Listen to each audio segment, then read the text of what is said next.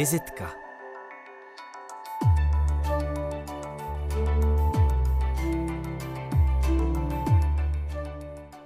Vltavském studiu už je host. Dnešním hostem Vltavské vizitky od jíhož poslechu, nebo při jímž poslechu vás také zdraví David Hamr. Dnešním hostem bude profesor Jiří Suchomel, český architekt, vysokoškolský pedagog, možná můžeme říct i liberecký patriot a současně taky muž světového formátu spojený mimo jiné s hnutím SIAL, tedy architektonickým združením, které se proslavilo nejen u nás, s odkazem Karla Hubáčka, no a ještě stále aktivní pedagog Fakulty umění a architektury Technické univerzity v Liberci. Dobrý den, pane profesore. Dobrý den, hned za začátku vás musím opravit, už neučím. Už se na plný úvazek důchodce. Každopádně eh, podle toho, jak jsme spolu mluvili krátce před začátkem eh, naší vizitky, jste stále aktivní, pokud jde o práci s veřejností. Konec konců čeká nás Hubáčkovské výročí, jehož budete taky jako jeden z klíčových členů Hubáčkova týmu účasten, takže rozhodně nezahálíte. No, snažím se, snažím. Každopádně váš profesní i pedagogický život je nabitý celou řadou zajímavých momentů a výzev. Připomínám, že jste působil jak u nás, tak v zahraničí, taky jste chvilku učil v Kanadě. E, praktikoval jste už jako student, už jako absolvent architektury ČVUT v Německu, dokonce jste ještě zvládl eh, v době, eh, myslím, začínající normalizace eh, být v ateliéru v Londýně a také u architekta Gottfrieda Béma v Cáchách. No a pak v oné liberecké školce, tedy s libereckým sialem za panování v tom dobrém slova smyslu Karla Hubáčka. Odkud začít? Je toho opravdu hodně. Architektura je téma stále aktuální, ale možná začněme tím, řekněme, kalendářně výročním aspektem. Persona Karla Hubáčka, vašeho kolegy, někdejšího šéfa, určitě i učitele, je oslavována a vzpomínána na mnoha místech a ještě bude. Jak na něj vzpomínáte vy a třeba nějaká konkrétní asociace, první, spontánní, co se vybaví vám jako blízkému příteli a kolegovi? Karel Hubáček si zaslouží absolutní respekt. Já jsem ho poznal, když jsem přišel do Sialu na podzim roku 69 a byl to pro nás vždycky pan šéf, nespochybnitelný, jasný eh, člověk eh, a on nás tak jako laskavě přijímal a říkal nám vy čudli. On byl rybář a čudla to je taková ta malinkatá bezvýznamná rybka, která se tam někde dole mrská. A my jsme byli děsně poctění a potěšení. Konec konců to, že eh, byl rybářem, to se snad i projevilo na konstrukci toho ještěckého vysílače. Jak technicky a technologicky? Eh, no jistě, tak mm, ta doba byla pochopitelně složitá, nic nebylo a z toho nic bylo nutno něco postavit. Dokonce nejenom něco, ten vysílač je zázrak, nejenom v úrovni, řekněme, nebo v dimenzích České, Československé republiky, i v širších dimenzích. A e, to právě bylo e, to, co Sial dělalo Sialem, to umění improvizovat, umění nacházet nové cesty. No a Karel Hubáček e, to plně využil, protože na té věži je část takový kryt, který kryje antény vysílací a e, ten kryt má mm, tvar e, rotačního hyperboloidu a ten kryt musel být celý z nekovových materiálů. A to znamená, ta konstrukce, včetně spojů, každý šroubek musel být nekovový. A podstatnou částí ty konstrukce jsou takový tyče napínaný, nevím, asi 12 nebo 14 metrů dlouhý a ty byly e, vyráběny výrobcem, který do té doby dělal rybářský pruty. A ten výrobce pochopitelně byl zaskočený, ale nakonec ho dokázal Hubáček a jeho další spolupracovníci přemluvit. Ten výrobce musel udělat něco úplně jiného a dokonce, protože ty 12 metrů nebo 14 metrů dílky takový rybářský prut není, tak musel udělat díru do zdi ve své výrobně, aby ty pruty mohl protahovat tou dírou ven. Ten ještět, to je Gesamtkunstwerk, eh, mnoho experimentálních, konec konců je to experimentální stavba, ale mě zaujalo, co jste řekl, že vlastně ten kreativní duch Sialu, eh, ta nekonformnost, tvořivost, že to byl ten klíčový charakteristický prvek. Jak, za jakých okolností vy jste se do toho Sialu vlastně dostal? A já ještě jednou připomínám, že už jste měl za sebou studia na ČVUT, stáž, studoval jste na AVU taky ještě potom, eh, vyjel jste do zahraničí, tak co přimělo Hubáčka, že vás vzal do týmu? Co přimělo Hubáčka, to nevím, ale já jsem tam chtěl, kdy v roce 68 až 69 jsem pobýval v západní, tehdejším západním Německu. Zaskočila mě tam ruská invaze do Československa a dlouho jsem přemýšlel, jestli mám emigrovat nebo ne. A potom jsem se rozhodl, že se tedy vrátím a hledal jsem, co budu dělat v tom ponurým, eh, jak se to už tehdy rýsovalo státě a, nebo kampudu a bylo jasný, že nic jiného pro mě není než Liberec a ještě ta stavba věže už tenkrát probíhala a pro mě a moje vrstevníky, moje kolegy, kteří do té školky potom taky přišli, eh, to bylo to byl tak silný signál, to byl takový maják na temný oblast, který zářil prostě do daleka, takže my jsme jak mouchy na tlo v noci na to nalítávali. Vy jste říkal, že vlastně pro vás i pro kolegy, že to byl jakýsi maják, eh, ten liberec. Řek, použil jste výraz školka. Předpokládám, že to bylo neformální označení pro to združení, kde ten hubáček ty své ovečky, jak jste říkal, ty své čudly vlastně vychovával asi taky. Eh, je to tak, já jsem eh, to musím trošku asi vysvětlit. Uh, Sial uh, spolu s dalšíma, zejména s Miroslavem Masákem a um, Otou Binarem, založili Sial, znali se už dřív v, roce 68, byl Sial tedy oficiálně ustanoven. Vysvětleme zřízen... tu zkratku jenom, pane profesore, co to znamená ten Sial vlastně? Sial uh, je zkratka pro Združení inženýrů a architektů v Liberci nebo Liberec. A jedna, ten si dělal různé věci, snažil se je dělat a um, mimo jiný taky, myslím, že to byla vlastně idea eh, Mirka Masáka, pojal takovou myšlenku, že by bylo fajn mít uh, tam mladý architekty. A vymyslel si, myslím Masák, že to byl eh, ideu té školky, což nám bylo vysvětlováno, že to neměla být školka mateřská, ale školka lesní. To znamená místo, kam ten malý semenáček, který se právě vylíhnul, přesadíte, tam se o něj nějakou dobu staráte, je tedy za plotem, aby ho lesní zvěř nesežrala a když už povyroste, tak je přesazený do té divočiny a už se musí starat o sebe.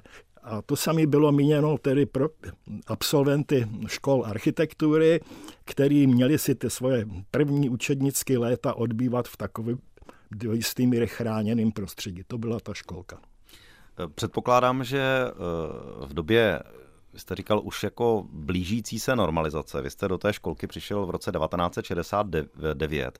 Tak si zkouším představit, v jakém jste byl rozpoložení ve chvíli, kdy se vracíte z kapitalistické ciziny, vracíte se do země okupované sovětskými vojsky a na druhou stranu jdete někam, kde možná ten svěží západní vítr vane. Do Liberce, na periferii. Přitom.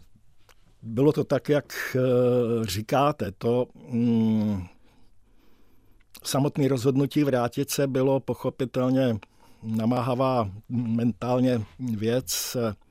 Pamatuju se, jak jsem se svojí přítelkyní eh, se vracel v naší šestistovce Fiatu a na střeše jsme měli velký balík věcí eh, na zahrádce, hm, krytej takovou tou stříbrnou folií, která ulítávala ve větru a pak jsme přijeli do Rozvadova a se nás ptali, chtěli hm, celní prohlášení, to tenkrát existovalo. My jsme měli takovou obludnou věc z krámu, tak jsme tam napsali osobní potřeby úměrně roku a půl pobytu. A oni nás tenkrát přijali, pustili, asi měli bez, že tím směrem mají lidi bez problémů pouštět.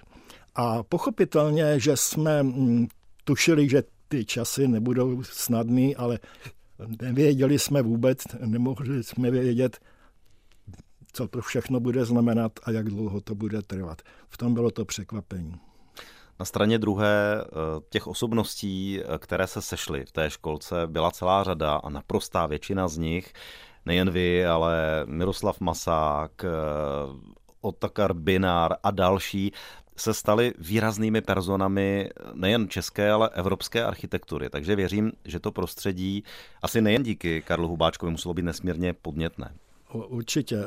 Ta školka jako vlastně skupina mm, vrstevníků, my jsme se znali ze školy, my jsme byli eh, studenti eh, roz, absolventi v rozsahu plus minus jeden nebo dva roky eh, si přinesla svoji vlastní atmosféru a svůj vlastní náboj. Řada z nás, většina z nás vlastně prošla pobytama, opakovanými pobytama na západě, a v tom smyslu eh, jsme eh, si byli hodně mm, vyrovnaní, myslím tenkrát, i když každý z nás byla jiná individualita.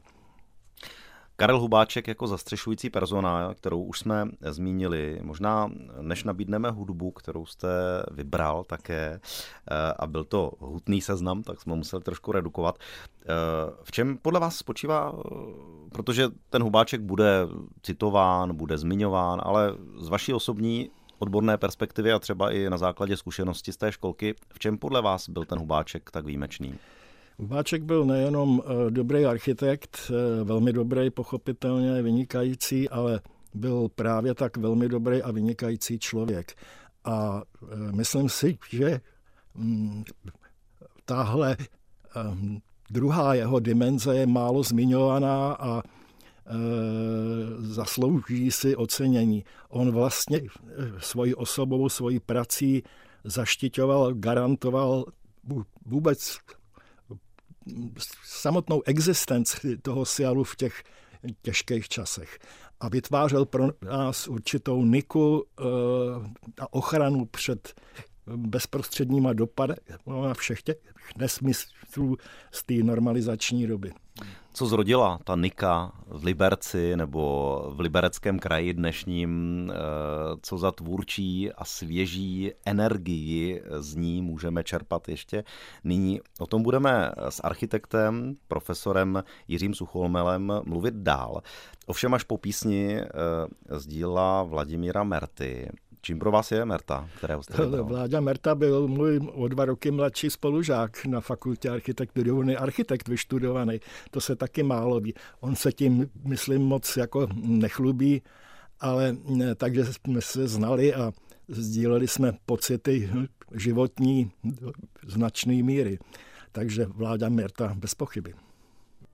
Mertova skladba Astrolog Vladimír Merta, spolužák profesora Jiřího Suchomela architekta, pedagoga na Technické univerzitě, zakladatele vlastně fakulty architektury a umění eh, na Technické univerzitě v Liberci, taky spolupracovníka Karla Hubáčka, člena a potom i vedoucího uh, SIALu spovídáme uh, v aktuální vltavské vizitce.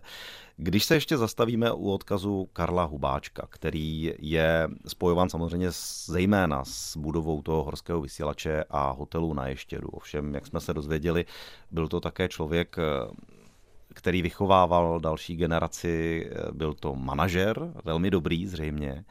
Vy jste říkal, že ten jeho přístup byl lidský a v čem, v čem, v čem jej oceňujete vy osobně jako, jako mladý architekt tehdy? Karel Hubáček s náma zacházel velmi, velmi vlastně hezky a velmi obětavě.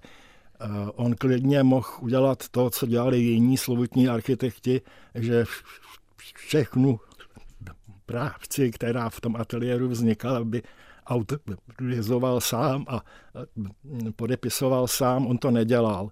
On nás nechával, eh, abychom si eh, všechny tyhle strasti eh, vyskusili na vlastní kůži a nechával nás vlastně vyrůst jako samostatný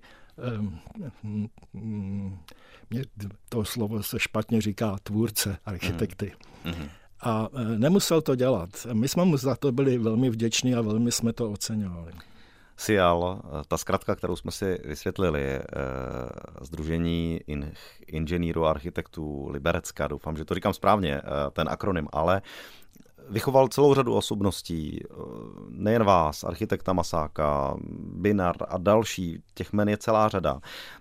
Lze ten Sial charakterizovat navzdory těm jako košatým osobnostem nějak ideově? Co, co ten si... Vím, že tam byl hodně ten mašinismus, že jste hodně dělali takové ty mašinistické stavby. Co byly ty hodnoty a ten rukopis toho Sialu? Jestli nějaký byl tedy? Nebo ideje třeba klíčové? My jsme, myslím, velmi vnímali a sledovali pozorně tenkrát aktuální dění v západní Evropě, v Americe a jinde po světě, v Japonsku. A vlastně to bylo to jediné, co nás zajímalo a co nás vlastně inspirovalo. Nám bylo celkem jedno, co se děje tady v České kotlině, nás zajímalo to, co se děje vně ty české kotliny a snažili jsme se udržovat s tímhle světovým děním krok. Eh, myslím si, že mm, i předtím, než školka vznikla, tak už v Sialu tyhle, mm, tyhle um, způsoby uvažování existovaly, ale s příchodem ty smečky těch mladých bláznů se to ještě eh, zesílilo. Pochopitelně my jsme tím byli posedlí. Vím, že taky ve smečce, jak jste řekl, v té školce, že se i pěstoval sport, že jste vlastně asi žili eh, úplně jiným způsobem, než by se dalo čekat od v úvozovkách seriózního ateliéru, že to no, byla my, taková komunita. Vlastně. My jsme měli k dispozici a to byl úžasný čin tenkrát samostatného Sialu předtím, než byl integrovaný do stavoprojektu zpátky, eh, poblíž Liberce v Radčicích takovou starou restauraci bývalou, ta se jmenovala Na Jedlové. A ta byla předělaná na takový velkorysý pracoviště, tenhle ten ensemble mladých bláznů. A tam jsme žili, pracovali, eh, diskutovali, přijímali návštěvy, jsme měli spoustu přátel a ty přátelé měli další přátelé, kteří za náma jezdili a e, tam byly výstavy, e, těch náštěv byla e, celá spousta. A teď jsem možná u nich trošku od vaší otázky. Co, co Ale ne úplně. Předmětem. Ne úplně. Že vlastně mám pocit... Odchýlil toho... jsem se do jiné polohy, ale já to dopovídám už takhle, už jsem zabruslil jsem a e, myslím si, že e, tenhle celý svět, e, ty e, výměny, se, výměny myšlenek se stejně uvažující nebo stejně naladěnýma lidma, těch nebylo zase moc v té době, byl pro nás strašně důležitý. Teď já hodně přeskočím tematicky, chronologicky, ale napadá mne, zda, když jste zakládal v 90. letech fakultu architektury libereckou, jestli jste na tohle myslel, jestli to byl jeden z motivů udělat si ten CIAL znovu třeba na univerzitní akademické půdě. Pochopitelně. Dokonce eh, jsem měl eh, tenkrát nabídku eh, tu Jedlovou znovu postavit na nohy jako dům, jako pracoviště pro ty studenty. Bohužel k tomu chyběly peníze, tak je, ale možná správně k tomu nedošlo, protože vlastně to, co bylo za toho normalizačního socialismu důležitý, to je schovat se před tím mm-hmm. komunistickým prostředím někam do nějaký niky a tam pracovat, tak to už po roce 90 bylo absolutně kontraproduktivní. Právě opak byl potřeba. Vy jste řekl Nika. Já mám pocit, že ten Liberec byl v 70. letech i svojí Y, eh, vysokou školou strojní a textilní, kam emigrovali mnozí akademici, kteří by v Praze byli příliš na ráně, jak se říká, že možná ten Liberec i ty hory vytvořili takový uh, očekávaný azyl pro mnohé. Nevím, jak to vnímáte vy jako rodilý kladeňák, jestli jste třeba to pocitoval stejně. Vnímám to podobně, pochopitelně. V Liberci je něco v té žule, co mm, jak si vede k takovým um, výkvětům ducha, který eh, jaksi jsou takový a teď tady sedím v Praze ve Vinohradských ve studiu a nechci se dopustit eh, nehoráznosti, ale já jsem taky z Liberce. taky z Liberce, no výborně, tak možná nám to posluchači prominou. Už vlastně od dob těch sudeckých Němců Liberec byl vždycky vůči tomu pražskému centru v nějaké opozici a snažil se definovat sám o sobě. A to je na dlouhý povídání, ale je to tak. Každopádně z té liberecké opozice eh, vzešly zajímavé projekty. Připomeňme, že vynikající monografie profesora Rostislava Šváchy, nazvaná SIAL, ukazuje různé vaše projekty, projekty vašich kolegů. Z nichž bohužel celá řada nebyla realizována. Jak by vypadal svět eh, a třeba urbání prostor, kdyby ty sialovské vize některé, mně některé přijdou teda i dnešním okem příliš odvážné, kdyby byly realizovány. No některý byli úplně blázniví, pochopitelně taky, ale takže zaplať pámu, že se všechno nepostavilo, ono to ani není důležitý. Já si myslím, že architektura kromě té staviny má ještě tu druhou polohu, to je ta eh, poloha mm, ideová, jakási, která eh, je stejně eh, důležitá. My jsme se ale vždycky snažili cokoliv, co namaluje, namalovat tak, eh, aby se to dalo postavit. A eh, strašně jsme chtěli stavět. O to ví, čím jsme vlastně stavět dokázali, nebo stavět mohli. Hmm. Hmm. Vím, že vaše práce nejen vás osobně, ale vašich kolegů rezonovala často víc v zahraničí než, než u nás. Byl Sial po tom, co Hubáček byl jistým způsobem odsunut na druhou kolej, byl v nějaké kladbě, byly, byla ta Hubáčková skupina nějakým způsobem, řekněme, mimo ten mainstream v důsledku politických názorů. Možná i v důsledku přátelství s Havlem, které vím, že udržoval třeba Miroslav Masák a pokud vím, i vy jste se potkával s Václavem Havlem na Hrádečku. Díky Masákovi, ano, Masák za náma jezdil na jed... Eh, Masák. Havel za náma jezdil na Jedlovou opakovaně a my jsme občas navštěvovali na Hrádečku. To byly bojarý situace různý. Ale eh, zpátky k Hubáčkovi. Mm, Hubáček eh, byl takový kluk, který prošel totálním nasazením jako mladý.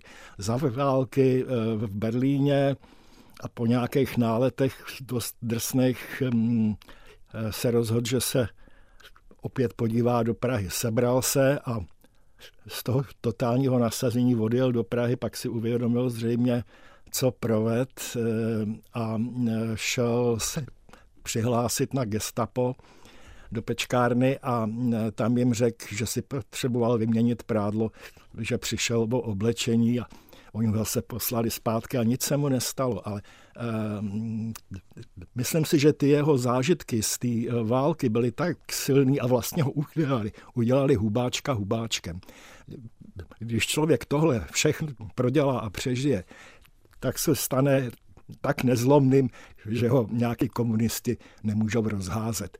A e, takovouhle povahu Karel měl a navíc měl schopnost jednat s lidma, i to jeho rybaření k tomu, myslím, e, přispívalo. Já se domnívám, že součástí těch rybářských zážitků bylo nejenom to, jak on vždycky říkal, že si tam srovná myšlenky, ale ono chytit tu rybu, vytáhnout tu velkou silnou rybu z jejího prostředí na tom tenkém vlasci, to znamená umět ji vmanipulovat do situací, které jsou výhodné pro nás, aniž si ona toho všimne. A myslím si, že tohle je, nebo bylo součástí Hubáčkovy výbavy, když jednal se svýma protěžkama, ať už s různýma investorama nebo dokonce i s těma politickými subjektama. Takže jakási diplomacie, která pomohla vám, mladým architektům, vyrůst.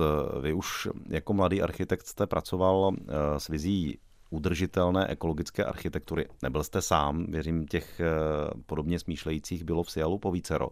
Každopádně určitě stojí za zmínku vedle dalších vašich realizací. Připomeňme třeba aktuální kampus Technické univerzity, kde jste byl taky právě děkanem eh, fakulty architektury. Připomeňme dnes možná ne úplně v dobré kondici, ale nesmírně zajímavý objekt eh, obchodního domu Krystal v České Lípě. Kulturního domu. Kulturního domu, promiňte, ano. vím, ale uh, přeřekl jsem se. Uh, který ve kterém jste implementoval, nebo v tom původním projektu, ty myšlenky ekologické a udržitelné architektury. Co to bylo v 70. letech za projev? Rezonoval vůbec s náladou uh, tehdejší doby? My jsme se k těmhle myšlenkám dostali skrz projekt Český boudy na Sněžce.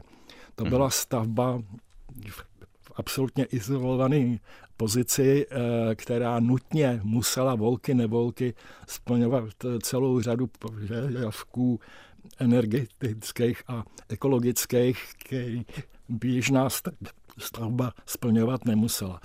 Takže mm, tam vznikaly nebo přicházely informace a lidi, kteří ty informace nosili a e, já jsem v té době měl ten kulturák rozkreslený v tom tvaru, jak dnes existuje a zjistil jsem při jedné takové situaci, že vlastně ten dům je připravený na to, aby přijal řadu z těch myšlenek a systémů.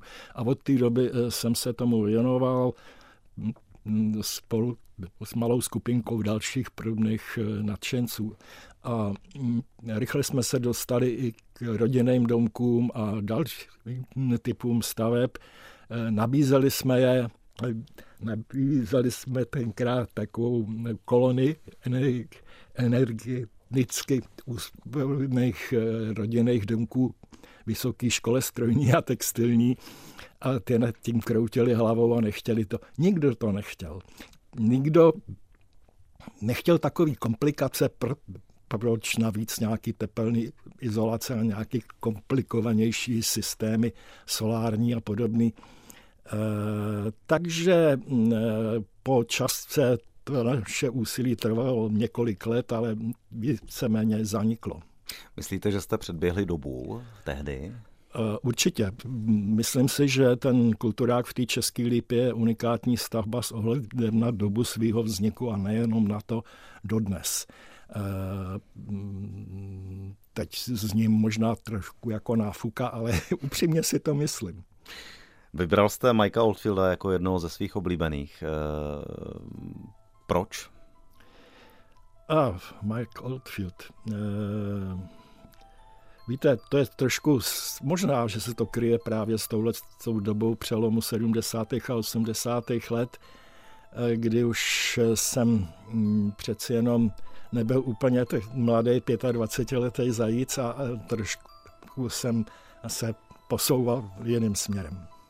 Michael Oldfield, kterého vybírá náš dnešní host profesor Jiří Suchomel. Máte-li dotazy, pište prosím na adresu vizitka.rozhlas.cz Hudbu Michaela Oldfielda vybírá náš dnešní host, jimž je profesor Jiří Suchomel, architekt, také někdejší děkan a vlastně zakladatel samostatné fakulty architektury, architektury a umění Technické univerzity. Mluvili jsme o tom, že eh, ta dnešní architektura se hlásí, myslím tady liberecká architektura se hlásí k odkazu někdejšího Sialu, ovšem eh, zdá se, že těch výzev dneska, jak pro mladé architekty, praktikující a studující, je celá řada a možná jsou jiné, než jakým jste čelili vy. Eh, pane profesore, eh, vy jste stál v čele Sialu po Hubáčku, vy jste převzal vlastně jeho žezlo. Úplně úvodem, než se dostaneme k té současné době, za jakých okolností jste převzal vedení hm. toho Sialu? Karel Hubáček potřeboval z té funkce toho hromosvodu odejít. A když mu bylo 60, to byl tak věk odchodu do důchodu, tak se rozhodl, že to udělá a mm, už dva roky předtím mě přemlouval, abych to po něm vzal. Já jsem zoufale nechtěl, ale on měl takový krásný oči, takže si nakonec kejvnul. Nebylo to vůbec snadné, protože s jeho odchodem vlastně ten ateliér byl fantasticky oslabený. Vlastně ty, ty vlčáci v tom stavoprojektu se konečně mohli na ten ateliér vrhnout, protože už tam neměli toho důstojný protějška, kterým byl Karel Hlupáček prvně a začal nás posouvat do pozice jakýhosi typického ateliéru stavoprojektu. Chtěli, aby jsme taky projektovali ty panelové sídliště. A párkrát se o to pokusili, naštěstí to dopadlo tak obrovským nezdarem, eh, že oni pochopili, že se to od nás moc eh, čekat nedá. A naštěstí taky eh, to trvalo tahle fáze jenom asi čtyři nebo pět let, pak přišel rok 89 a totální změna. Co pro vás jako architekta, co pro Sial, co pro architekturu a tvůrčí agenty eh, v architektuře vlastně ta transformace znamenala? Jak se, jaké výzvy přišly Sialu nově a co naopak zmizelo? Všechno se obrátilo na ruby pro ten Sial. Sial měl vždycky takovou mm, mm, strategii, taktiku toho, že měl vždycky jednu velkou dlouhodobou zakázku, nejdřív věž na Ještědu, potom obchodní dům Ještěd v Liberci, potom obchodní dům Máj a potom eh, přestavbu veletržního paláce pro Národní galerii, což byly takový něco jako záchranný čluny mateřské letadlové lodě, které mu umožňovali eh, přežít v té době. A ten veletržák byla poslední vlastně štace, poslední taková obrovská zakázka, která se převalila ještě přes rok 90. Nicméně, mm, a pracovala na ní většina toho ateliéru navíc. Nicméně bylo jasný hned po roce 90, že konečně je možný za prvé opustit stavoprojekt, za druhý založit samostatnou kancelář a to dokonce eh, nikoli státní, eh, no, ale kancelář soukromou.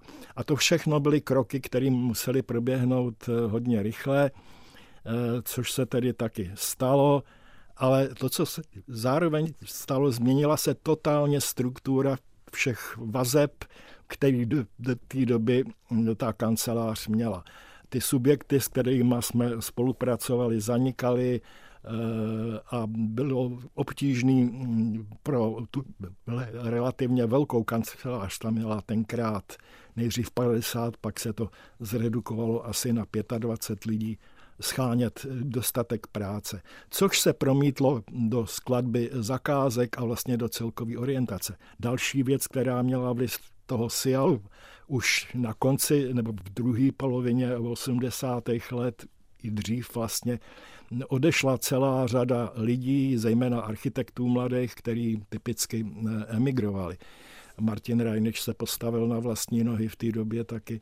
A e, takže takový to mm, mentál, ta mentální síla, kreativní síla, která tam byla, kterou tyhle lidi reprezentovali, se vlastně do značné míry e, oslabila. Přišli sice další lidi, ale Eh, byl to velký, velký přerod, eh, ne vždycky hm, úplně k lepšímu. Co obecně vlastně ten příběh Sialu vypovídá o výzvách eh, dnešní doby pro architekty a pro architekturu? No, já si myslím, že to je hm,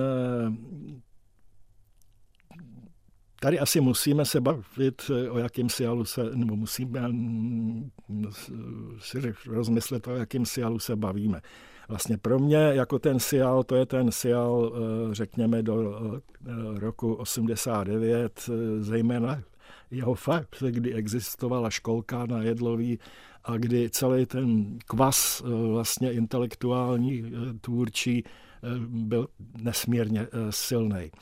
A um, to, tohle fungovalo ve velmi specifických podmínkách, které dneska nejsou, zaplať pámbu. A, e, a reagovalo na ty podmínky. A myslím, že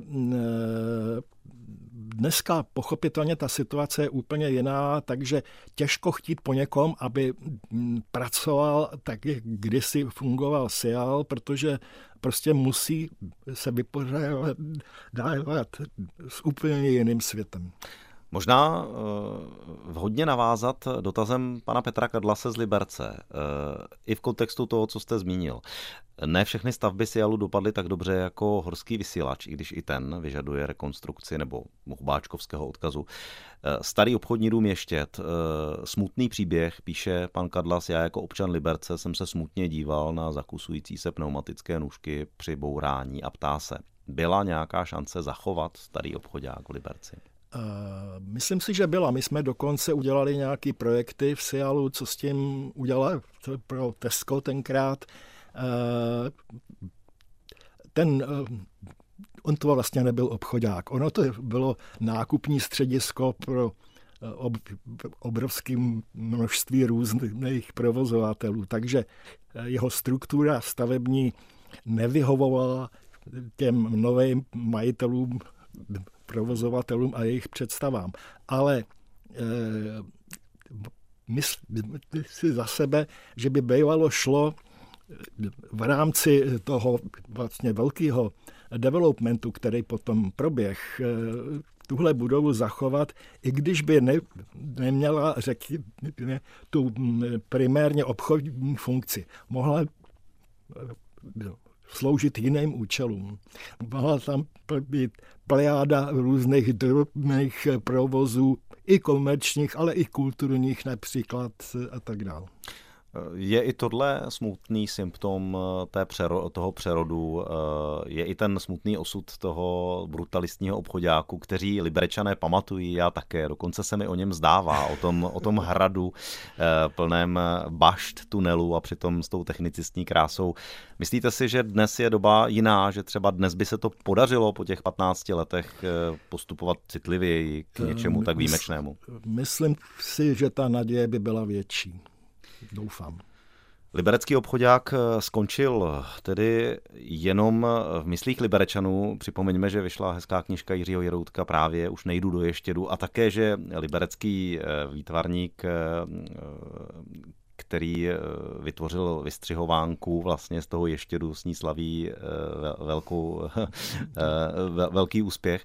Takže jakoby ten odkaz Sialu, odkaz architektů nejen Hubáčkova formátu, se zdá být i určitou jako popkulturní dneska um, ikonou nebo nějakým odkazem, že žije vlastně i v mladé generaci lidí, kterým se ještě líbí, byť třeba už jenom na obrázcích.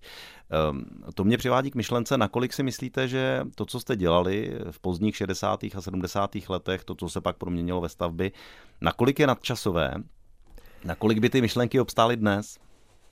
Uh Myslím si, že v té práci je určitý poselství. Poselství síly, řekněme, svobodného ducha mm, nezlomné energie. A mm, tohle poselství je trvalý, se domnívám. Dnes mm, architektura celosvětově se vyvíjí různýma směrama. E, pochopitelně těch důvodů je taky celá řada eh, nespochybnitelných důvodů, hmm. ale eh, eh, několik takových myšlenek, který si reprezentoval, si myslím, má pořád ještě svoji váhu.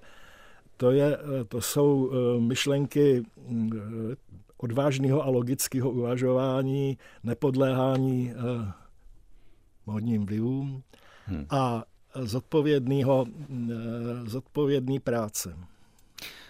Vy jste, věřím, některé hodnoty eh, promítl, nebo určitě celou řadu těchto hodnot promítl i do budování eh, té nové liberecké fakulty, která slavila nedávno výročí.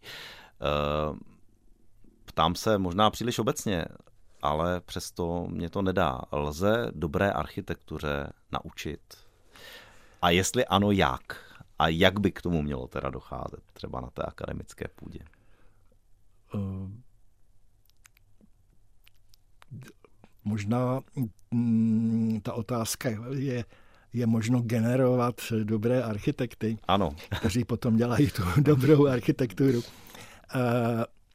víte, mm,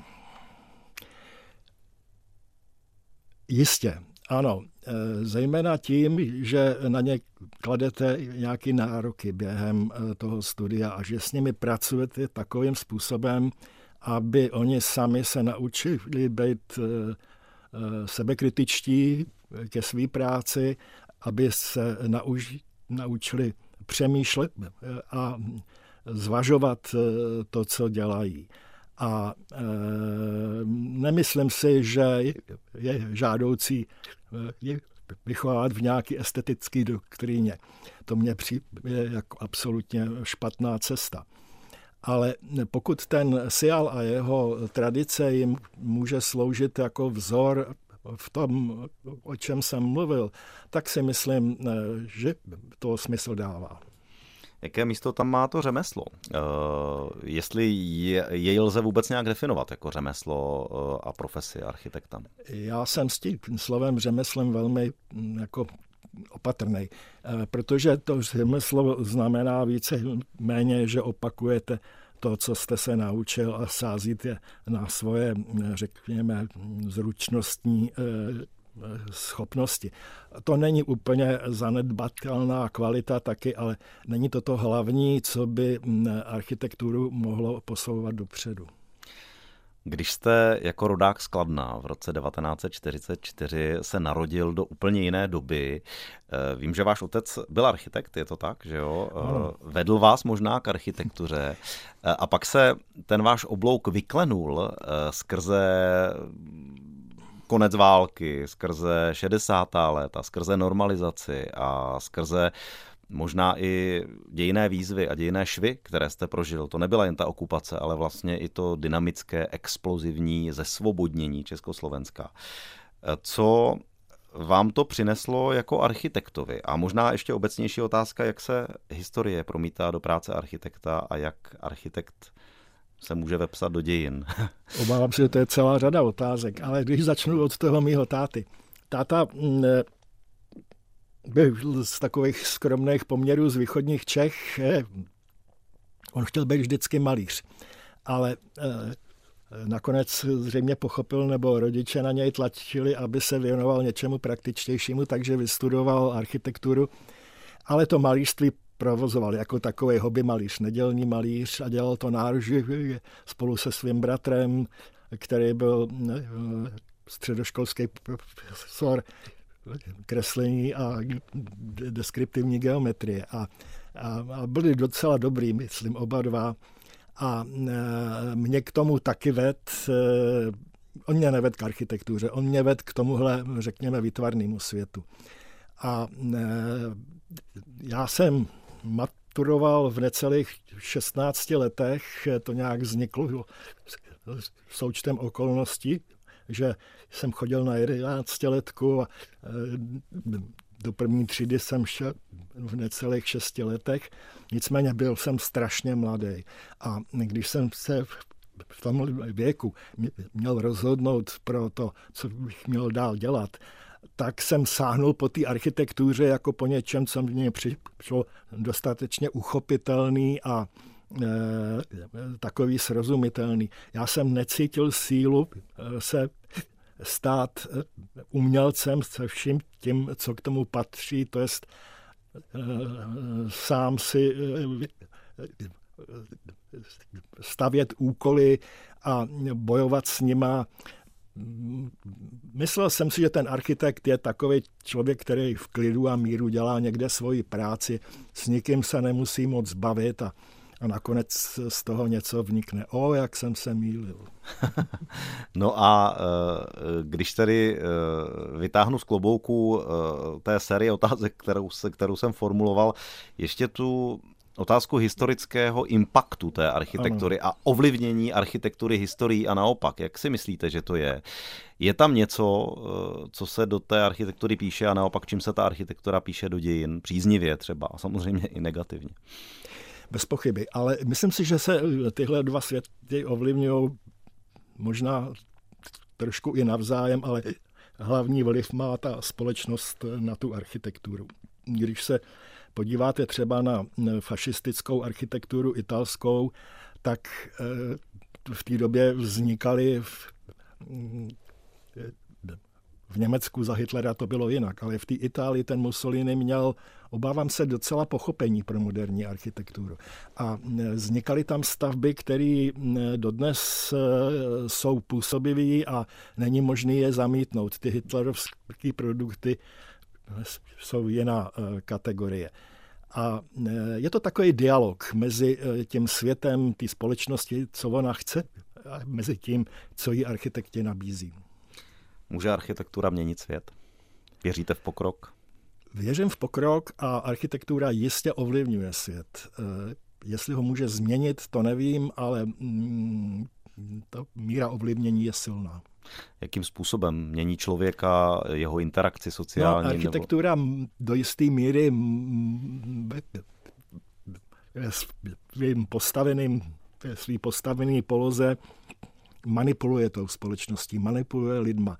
Ona je, mm, to si lidi ani neuvědomují, když jdou po schodech nebo po ulici, eh, že procházejí vlastně do jisté míry scénou, nebo když budu hodně zlej, pastí, kterou na ně nějaký architekt políčil. um, úplně závěrem, pane profesore. Uh, Kdybyste měl říct jednu, jednu jedinou věc eh, za váš dlouhý profesní, učitelský, aktivní eh, projekční život, eh, co jste se naučil nebo co si myslíte, že je opravdu podstatné v té profesi architektury a v té roli toho architekta, co by to bylo za sdělení, co by to bylo za myšlenku, která je hodná předání? Uh,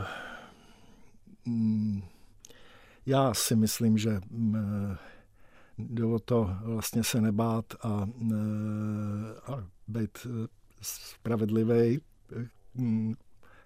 k okolí a sebekritický k sobě. Říká náš dnešní host, host Vltavské vizitky, pan profesor Jiří Suchomel, který také vybíral hudbu, kterou hrajeme a závěrem se rozloučíme s písní Vladimíra Myšíka na samém okraji vizitky, píseň na okraji. Něco k ní závěrem? Eh, snad ani ne. Eh, Vladimíra Myšika mám rád. Říká Jiří Suchomel, děkujeme, že jste byl hostem dnešní Vltavské vizitky. Od mikrofonu vám příjemný poslech přeje také David Hammer.